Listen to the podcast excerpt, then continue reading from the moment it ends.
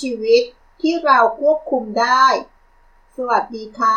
ยินดีต้อนรับสู่เกอร์วันพอดคาสต์ในชีวิตของเรา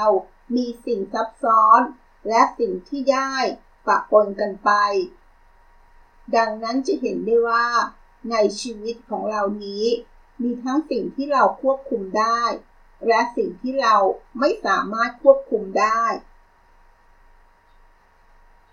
ความสุขและความสำเร็จอาจจะมาหาเราพร้อมๆกันก็ได้ ยิ่งมีความสุข ก็จะยิ่งประสบความสำเร็จ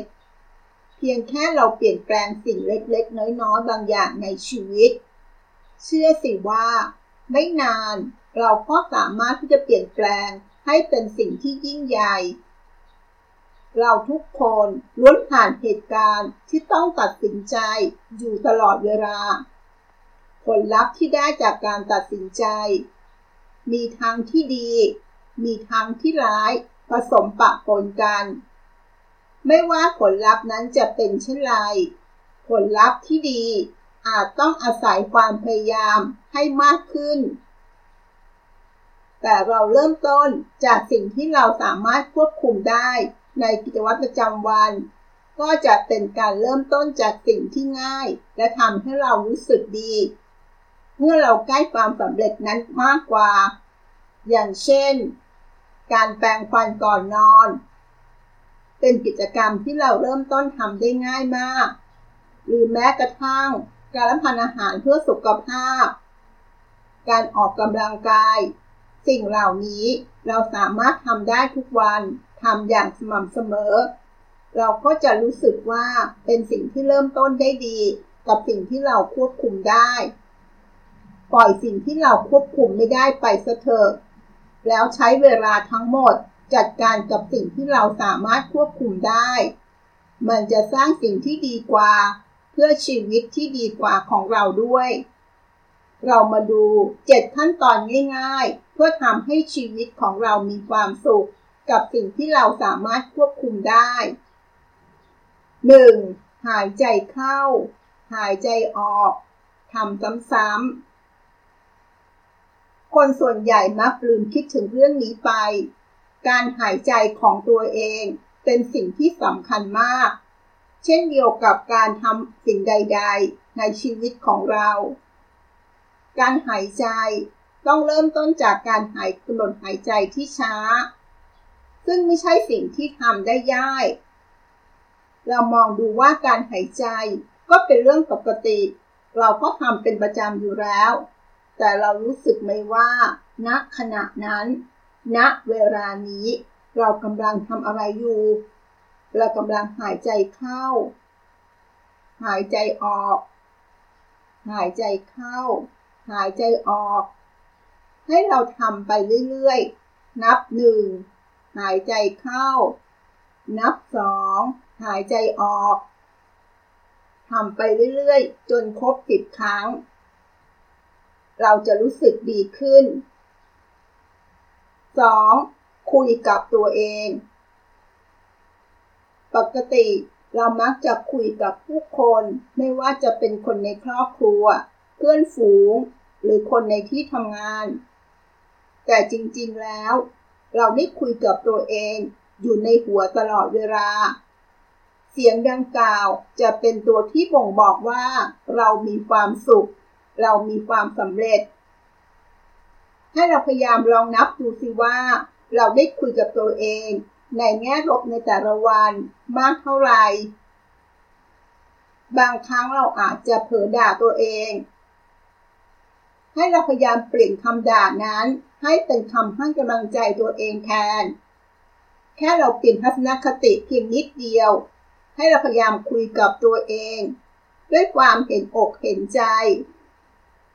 แทนที่จะบอกว่าตัวเองไม่ดีพอ ควรเตือนตัวเองด้วยว่า ความรัก ความเข้าใจ ใครๆ ก็ทำผิดกันได้ ไม่เห็นเป็นไรนี่นา ให้อภัยกับตัวเอง 3. กล่าวคำขอบคุณ เราควรฝึกให้เป็นนิสัย เมื่อใครทำสิ่งใดให้กับเรา เราควรขอบคุณผู้นั้น ความสุขและความสำเร็จของเราก็จะเพิ่มขึ้นได้ แค่คำรู้สึกว่า ขอบคุณ เป็นการรู้สึกถึงสำนึกในบุญคุณทำให้เราเกิดแรงบันดาลใจ และเกิดการมองโลกในแง่ดี 4. การใช้ภาษากาย เราสามารถสร้างพลังและความมั่นใจได้ง่าย เพียงเปลี่ยนวิธีการแสดงออกของร่างกาย เช่น การเท้าสะเอวกับกางขาออก จะทำให้เรารู้สึกว่าเรามีอำนาจ เพิ่มระดับฮอร์โมน ทั้งฮอร์โมนประเภทเทสโทสเตอโรนและระดับฮอร์โมนของความเครียด คอร์ติซอลลง ซึ่งท่านี้จะทำให้เรามีความมั่นใจขึ้น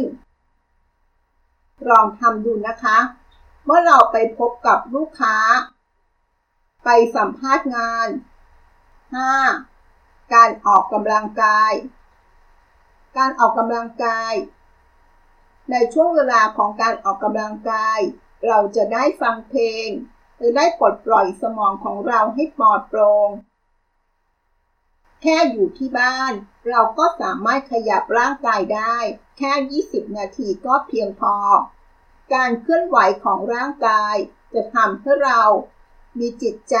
และร่างกายที่เป็นอิสระ สามารถสร้างสรรค์สิ่งใหม่ๆ ให้ดีขึ้นกว่าเดิม การหมั่นออกกำลังกายจะเพิ่มความคิดสร้างสรรค์และได้ฝึกสมาธิไปในตัว ขณะที่การออกกำลังกายสมองก็ไม่ใช่เรื่องที่ยาก การฝึกสมาธิ ก็เป็นประโยชน์ไม่แพ้กัน เพียงแค่ 20-30 นาที ความเครียดและความกังวล ก็จะสามารถคลายได้ 6. รู้จักการเลือกทานอาหารที่ดี อาหารขยะ แม้จะรสชาติถูกปาก แต่มันก็ไม่มีประโยชน์ อาจทำให้สมองของเราเฉยชา และซึมเศร้าได้ เรามักชอบบริโภคน้ำตาล ซึ่งอาจจะมากเกินไป ซึ่งมันจะส่งผลเสียต่อสุขภาพ และก่อผลให้เกิดโรคเรื้อรังต่างๆ ไม่ว่าจะเป็นโรคเบาหวาน โรคอ้วน ดังนั้นเราหันมาเลือกทานอาหารที่ดีต่อสุขภาพ 7. นอนหลับอย่างเพียงพอ การนอนหลับเป็นสิ่งที่สำคัญ เพื่อการสร้างสมาธิ และเพื่อเป็นภาพในการทำงาน และมีผลดีต่อสุขภาพของเราโดยรวมด้วย การนอนหลับเป็นหนึ่งในสามของเวลาในหนึ่งวัน ดังนั้นเราควรจะให้เวลากับการนอนทำให้สมองของเราไม่ฟุ้งซ่านในยามหลับ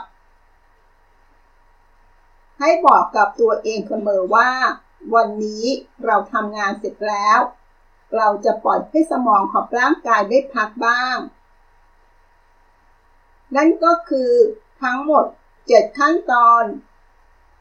ที่เราสามารถควบคุมได้ เพื่อชีวิตที่เป็นสุข เราลองมาทวนกันนะคะ 1. หายใจเข้า หายใจออก 2. คุยกับตัวเอง 3. กล่าวคำขอบคุณ 4. การใช้ภาษากาย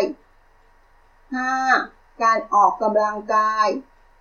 6. การรับประทานอาหารที่ดีกับสุขภาพ และสุดท้ายการนอนหลับอย่างเพียงพอ หวังว่าสิ่งที่นำมาฝากในวันนี้จะได้รับประโยชน์บ้าง ขอบคุณที่ติดตามเกอร์วันพอดคาสต์ สวัสดีค่ะ